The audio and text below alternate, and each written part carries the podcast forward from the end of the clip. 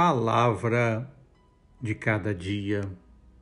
Estamos na segunda semana do Advento, segunda-feira, o Evangelho proposto para nós hoje, o Evangelho de Lucas, capítulo 5, versículos 17 a 26.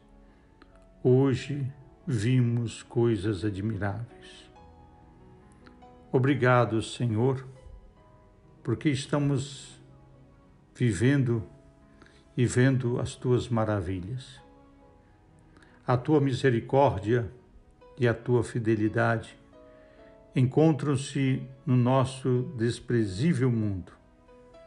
A justiça e a paz beijam-se, enquanto a verdade brota da terra que tu visitas.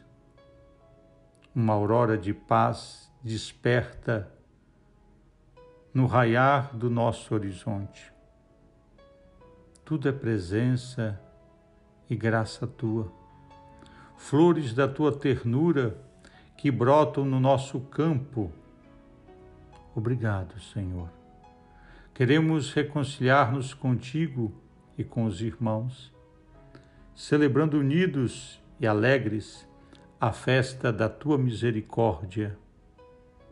E uma vez regenerados pelo teu amor, propomos demonstrar a nossa vida que o deserto inóspito floresceu. Que desça sobre vós a bênção do Deus Todo-Poderoso, Pai, Filho e Espírito Santo. Amém.